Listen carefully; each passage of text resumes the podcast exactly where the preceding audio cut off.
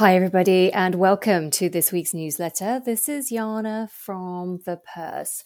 So, in this week's newsletter, we focus on the US Securities and Exchanges Commission hearing on Tuesday and consider whether Ethereum is a commodity or a security. The US market is growing more frustrated with the SEC's lack of regulation clarity, which means the crypto industry is starting to look to the EU and the UK. And the UK could become the new hub for Web3 innovation.